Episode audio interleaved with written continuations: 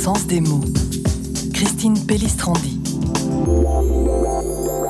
Aujourd'hui, en relation avec la première lecture, je voudrais vous faire partager une jolie légende juive concernant la rencontre entre le roi Salomon et la reine de Saba. C'est toute une série de devinettes, comme si c'était un jeu. La reine dit au roi j'ai entendu parler de toi, et donc je vais t'interroger pour savoir si oui ou non tu possèdes la sagesse. Alors je vais te poser des énigmes concernant les personnages de la Bible.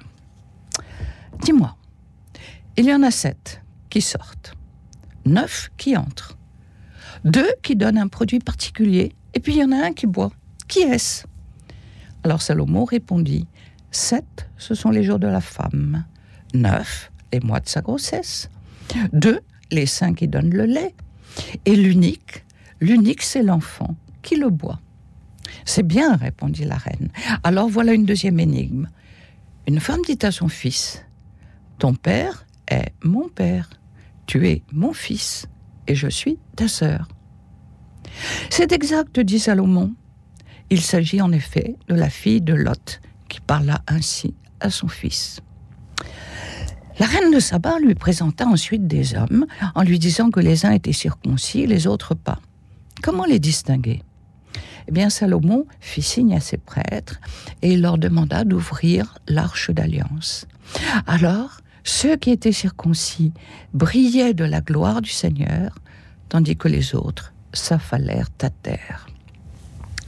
Ensuite, la reine de Saba dit Celui qui était mort a survécu, son tombeau a bougé, et le mort s'est mis à prier. Qui est-ce? Alors Salomon répondit, Le mort qui pria, ce fut Jonas. Le poisson, c'était son tombeau. Enfin, une dernière énigme.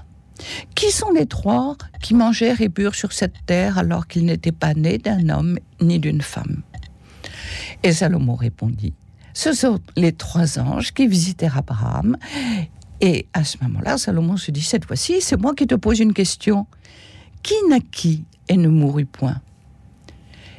C'est le prophète Élie et le Messie quand il viendra. Alors la reine conclut sa visite en disant, oui, je reconnais ta sagesse et ta bonté. Et elle regagna son pays avec toute sa suite.